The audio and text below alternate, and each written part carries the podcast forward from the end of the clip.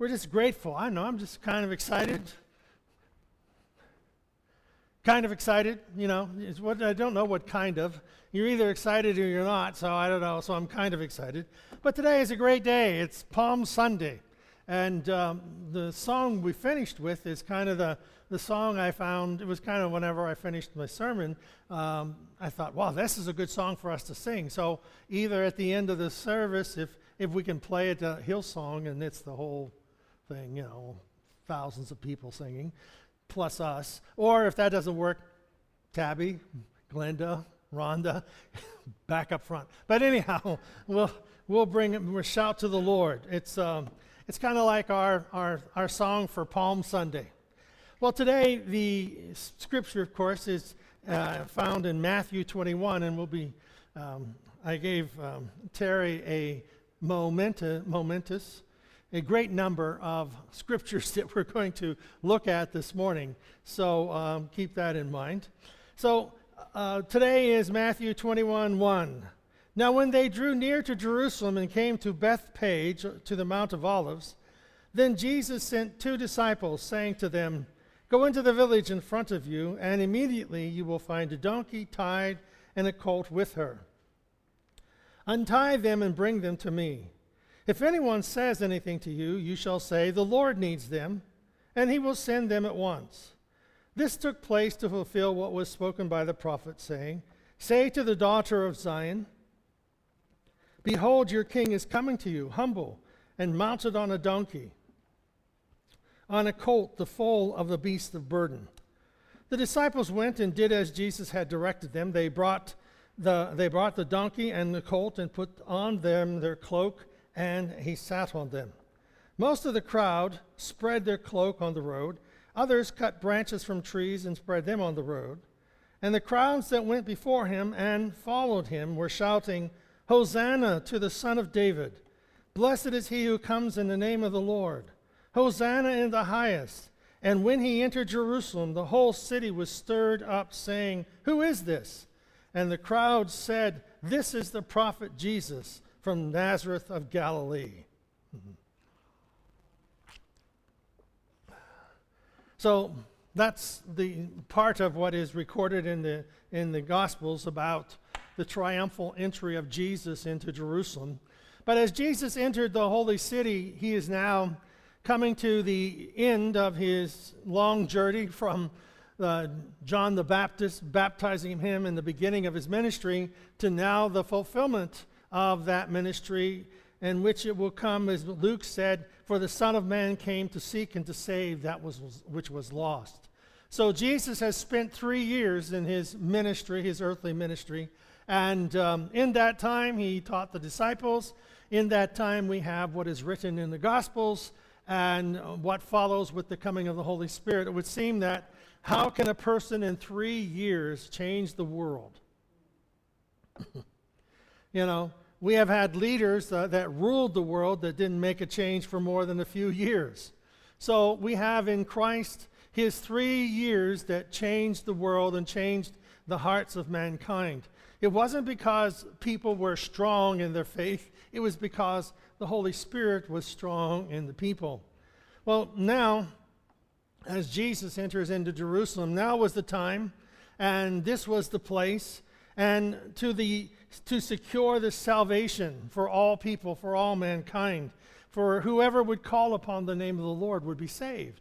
So these are the things that is coming in this time here, in this triumphal entry of Jesus into Jerusalem.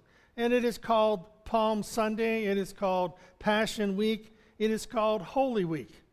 So the final days of Jesus' earthly ministry. The Palm Sunday was the beginning of the end for his earthly ministry.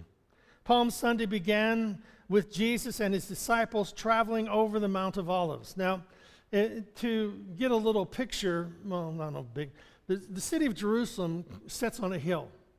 And then there's the wall of Jerusalem. And then it goes down into the Kidron Valley and comes up on the other side, which is the Mount of Olives. This is where the olive orchard is, in which Jesus prays on the night that he is betrayed. And then up over the hill, going down the other side, is Bethpage and Bethany.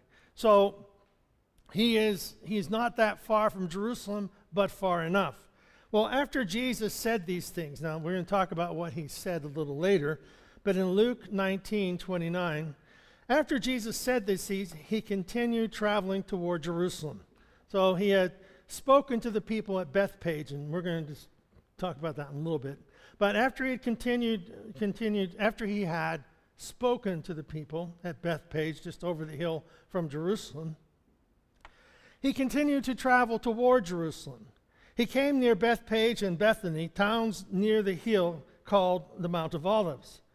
He sent out two followers. He said, "Go into the town you can see there, and when you enter the town..." Now, this was always, when I was young and remember this being read, it's like, oh, how did he know? How did he know what was going on? Well, the foreknowledge of Jesus. Jesus was not out of touch with anything that was happening in his life or in surrounding. Whenever the Pharisees and the Sadducees, whenever they were speaking against Jesus in the crowd, he knew what they were saying. He would answer their questions that they were thinking. And so in this case, he's telling the people, he's telling the disciples, I want you to go over into this town over here. And he says, when you enter the town, you will find a young donkey tied there, and the other version says the donkey and its colt.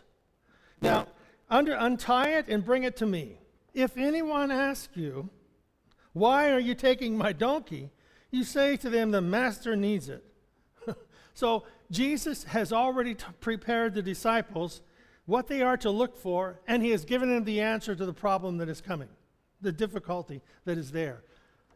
In our life, we have, those things are called, in our terminology, a word of knowledge, that God imparts to us sometimes a word of knowledge. That certain things are coming. You know, certain events are coming.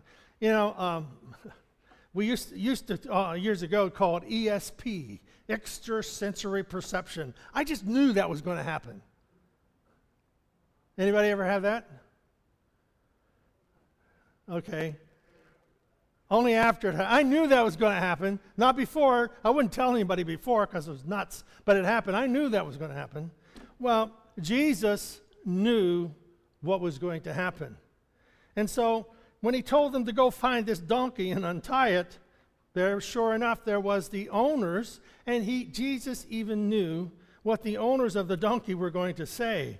If anyone asks you why you are taking the donkey, say the master needs it. Well, the followers went into town. They found the donkey exactly as Jesus said. They untied it, but its owners came out and they said, why are you taking our donkey? And they already had an answer. Amazing how that God knows what's going on. And Jesus knows. See, there are people who would say that Jesus failed in his ministry. That he failed, and then he had to, then he was crucified because of his failures. Not true. Jesus knew exactly what was going on.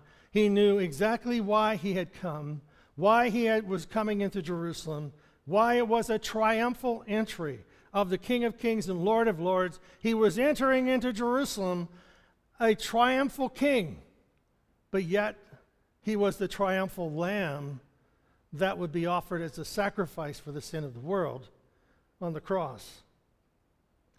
Verse 35 of Luke 19. So the followers brought the donkey to Jesus and put their coats on its back. Then they put Jesus on the donkey and he rode along the road towards Jerusalem. Now, I don't know about you, but do you ever ride a donkey or a horse that's never been ridden? I remember at one of our friends when I was growing up, they had a horse. We had a horse too, but he never threw anybody. I mean, bucked and threw him off. But my family friends, they had a horse. Nobody could ride that horse. And of course, they tried, and we got to watch. And you know, they didn't last very long. And in fact, the one it reared up so high it went over backwards. And it was fortunate that at the time, people got out of the way and whatever. There could have been a very severe accident and been killed, but just trying to ride a horse. Well, Jesus got on this donkey, this colt that had never been ridden before. King of Kings, Lord of Lords, Prince of Peace. Well, when Jesus ascended toward Jerusalem, a large multitude had gathered. So remember when he said, whenever Jesus was, after he had finished speaking to them, he started up the mountain by Bethpage, go get the donkey. Well, what he had spoken about to them was here in Luke chapter 19, verse 11. This is before the donkey, okay? As the crowd listened to what he was saying, Jesus went on to tell a story. He was now near Jerusalem and knew that the people thought it was almost time for God's kingdom to come. So the people who were surrounding Jerusalem in that time period, they looked at Jesus as, okay, he's going to be the Messiah.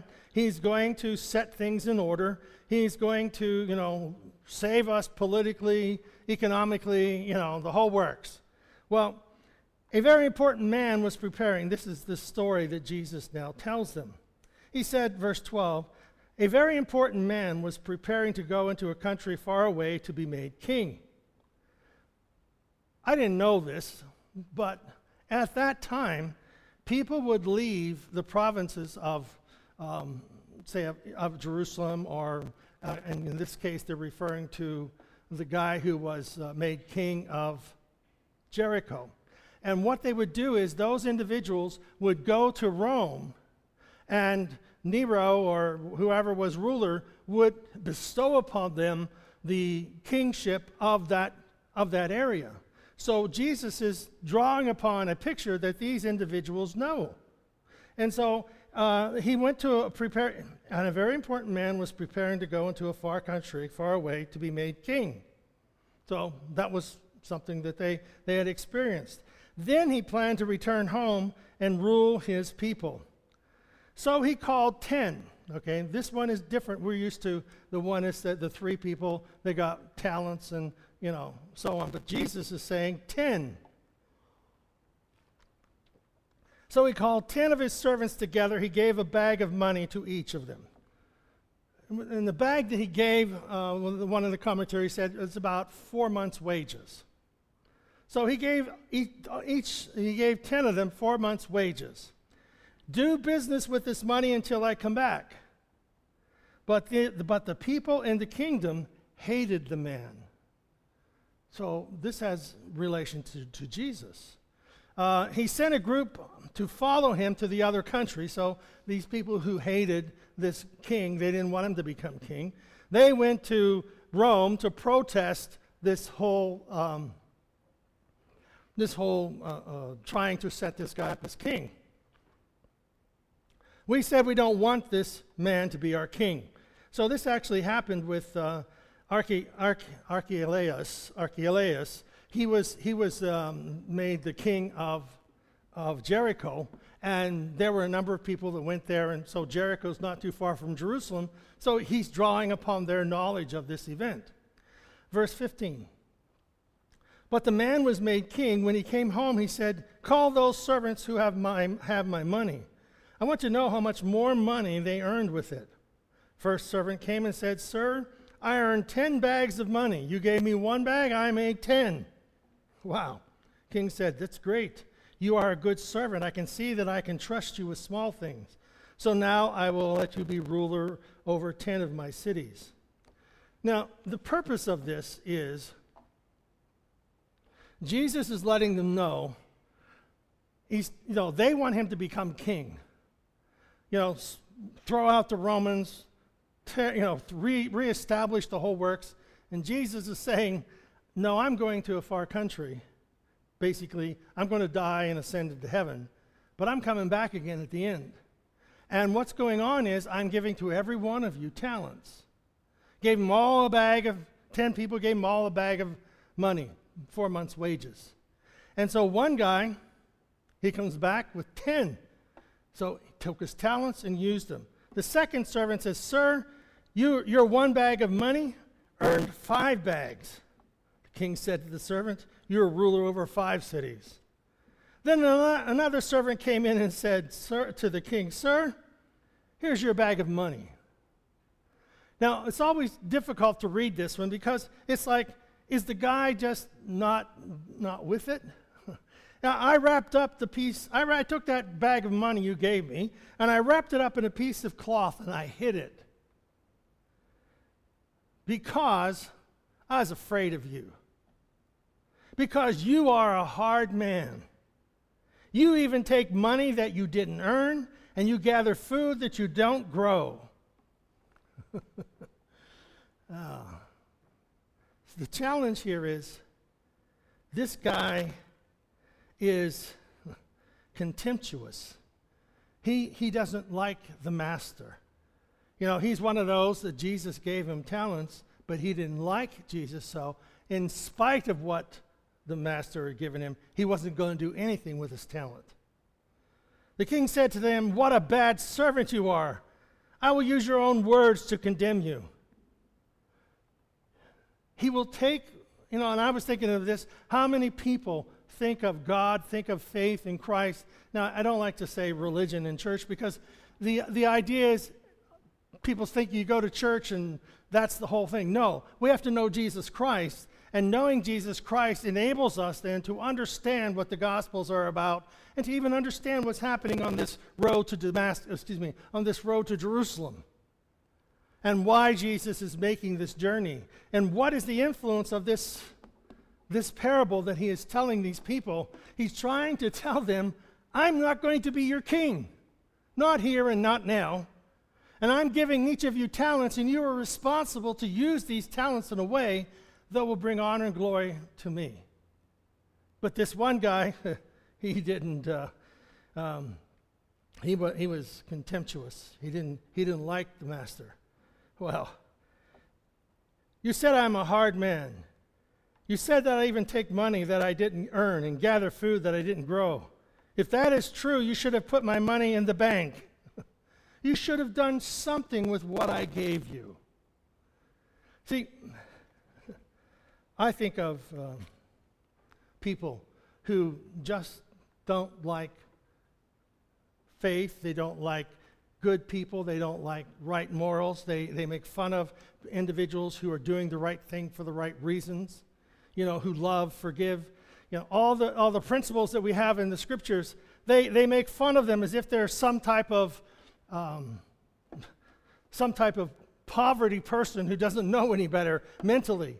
And we find that there will come a day in which they will stand before God.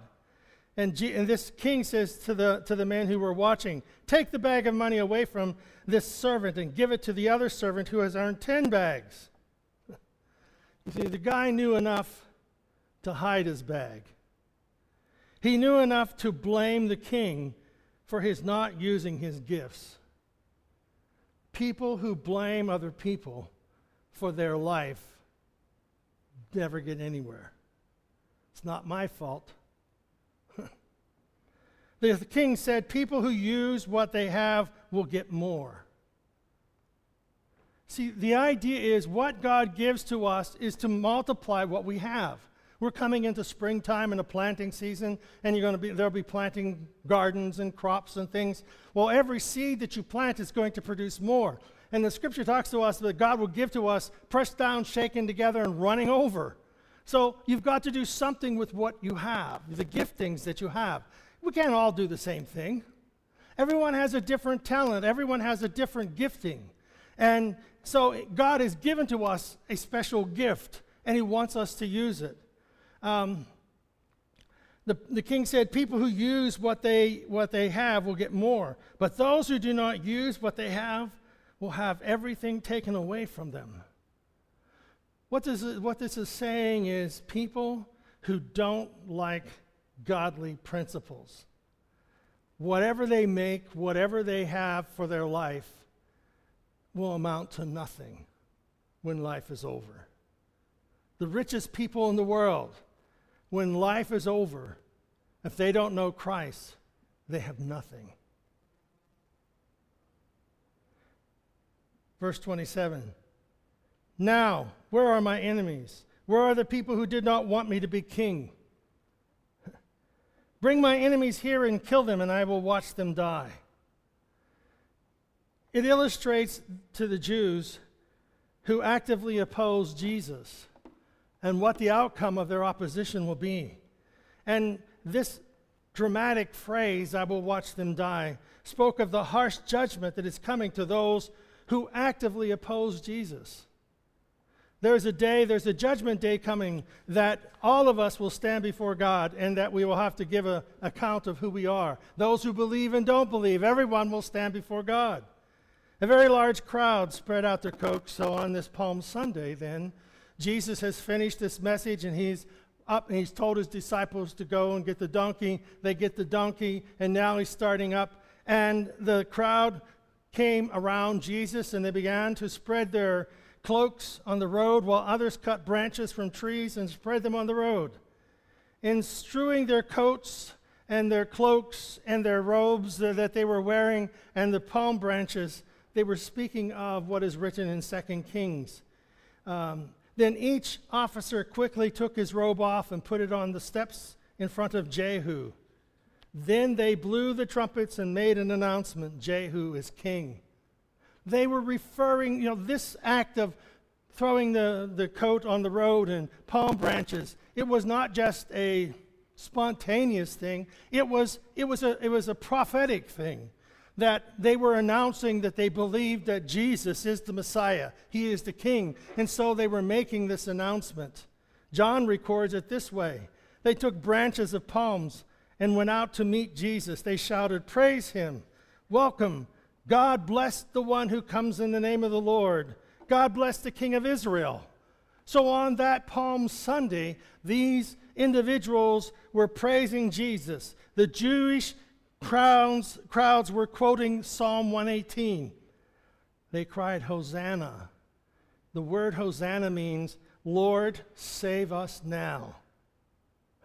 So they were laying their cloaks, and Jesus is on the donkey, and they're saying, "Save us now." From what? The Romans, the political powers, the political oppression. They wanted their nation of Israel to be restored to its greatness. And so they're laying their coats and they're saying, "Save us now. Jesus, you're the one who's come to save us now." "Praise the Lord save us. Hosanna. Welcome to the one who comes in the name of the Lord." And then they also include in this, "Thou Son of David." It makes it a clear declaration. They are believing this is the prophetic fulfillment of all that they had hoped for. Jesus of Nazareth, riding on the donkey, declared as a king, he is the Son of David. Matthew 21:9 says, "The crowds that went ahead of him and those who followed shouted, 'Hosanna, the Son of David. Blessed is he who comes in the name of the Lord. Hosanna in the highest heavens.'" So this is a great declaration. It isn't just a walk into Jerusalem. This is a declaration that Jesus is the Messiah. But they saw him and they were declaring him to be this Messiah, but they really didn't see who he was and what he was here for. It's almost like the story of the guy who took the talent and hid it. He really didn't see what this king was and who he was. This reference to the Messiah in this psalm represented to the religious leaders. Represented to the religious leaders that this is something they need to take care of. So in Luke 19:39, some of the Pharisees in the crowd said to Jesus, "Teacher, rebuke your disciples. Tell your followers not to say these things." The religious leaders, they always got an answer. Shut up. That's what they were telling Jesus. Tell these people to be quiet. And verse 40 says in Luke 19, he says, "I tell you, if they keep quiet," what's going to happen? "The stones will cry out." These stones will shout the declaration of Hosanna. If they do not say it, the stones will say it. God is the power. He is the creator. The stones can talk. Well, some 450 to 500 years prior, Zechariah wrote this in Zechariah 9:9. And this is listen to this. This is, again, 400 years, 500 years prior to this happening. Zechariah says, "Rejoice greatly, daughter of Zion. Shout, daughter Jerusalem. See, your king comes to you, righteous and victorious, lowly and riding on a donkey, on a colt, the foal of a donkey." They honored him as both king and Messiah. 400 years, 450 years before Jesus rides into Jerusalem, Zechariah writes about him riding into Jerusalem. We find that the prophecies about Christ entering Jerusalem, they were fulfilled in every way. His life was a fulfillment of Scripture. His life was a fulfillment of prophecy. Well, here are these people crying, "Hosanna, Lord, save us now," putting their robes on the ground and their palm branches. But unfortunately, these crowds, Jesus didn't fulfill what they wanted him to do. They wanted Jesus to rescue them politically, you know, kick the Romans out. Nationally, set up Israel again as a major kingdom. But Jesus came to save them spiritually. Jesus didn't come as they wanted. And there are skeptics in our world today. There are people, they don't see Jesus for who he is. They are skeptic. Their belief that God is some fairy tale or some crutch, that life has left them empty and destitute and lifeless without hope. And so they are angry. They hold God in contempt. They hold people who have belief and faith in contempt because they don't possess it. But they are like the person with the one bag. They've got the talent. They've got what they need, but they've tied it up and buried it. First things first. Jesus came to take care of us spiritually. His death on the cross was for us to become united with Christ, that our sins that separate us from God would be removed. The barriers between God and us are gone. Spiritual life in Jesus Christ is what we are and who we are, that we might become like him. They could neither see nor understand the Messiah's mission. Luke 19, 41 to 47. "As Jesus approached Jerusalem and saw the city, he wept over it.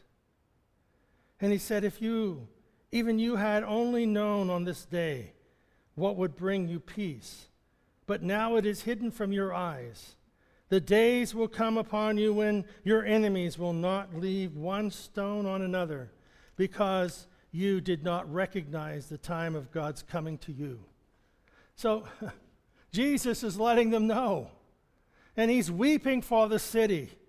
They're telling him to stop these people from saying this. But in the midst of all of this seemingly triumph, Jesus is crying for the city. His heart is broken because they can't see beyond what they perceive God to be. The crowds who were crying Hosanna on this Palm Sunday would in a few short days be crying, "Crucify him." He didn't do what he was supposed to in their eyes. Matthew 27:22. Pilate asked, "So what should I do with Jesus, the one who is called the Messiah, the one whom you called, 'Lord, save us now'? What should we do with him?" And the people said, "Kill him." Kill him on the cross. And Pilate, 4 times, I believe, Pilate tries to get Jesus out of that situation. "Why do you want me to kill him? What wrong has he done?" He didn't tell them to stop the messianic cries that the people had. He wouldn't listen to the religious authorities. Well, no matter what we believe, no matter what people believe on this Palm Sunday, there is coming a day when every knee will bow in Philippians 2:10, God, this so that every person will bow down to honor the name of Jesus. Everyone in heaven and on earth, under the earth, will bow. They will all confess that Jesus Christ is Lord, and this will bring glory to God the Father. There will come a time when every knee will bow before God.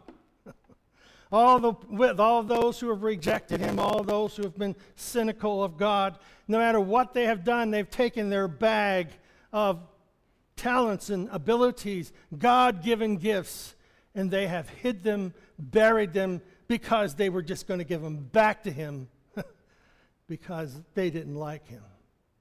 But to everyone who loves him, to everyone who follows him, to everyone who allows Christ to be in their heart, he gives to us talents, abilities. As we're reading in Jeremiah that he loved Jeremiah even before he was born. While he was in his mother's womb, God called him and ordained him to be a prophet. God gifted him with what he needed to do to be this prophet of God. God has given to each one of us those talents. Revelation 7:9 says, "Therefore, before me was a great multitude that no one could count, from every nation, tribe, people, and language, standing before the throne, before the Lamb. They were wearing white robes and were holding palm branches in their hands. These saints will shout, 'Salvation belongs to our God who sits on the throne and to the Lamb.'" So who can measure the joy that will come at one time? We will once again be part of this group in which we shall praise God, in which we shall glorify him, and as he enters into this great place of the great, we wearing our white robes, we will be holding our palms. Where's Robbie needs to, he's not here to pick up his palms. Pick up your palms. And we have an opportunity. You know, we have an opportunity to serve the Lord. And I asked Terry if we could play that one song. As I was writing this and I came to the conclusion, this song was in my head and Tabby sang it this morning already. But this is Hillsong. Whoa, there we go.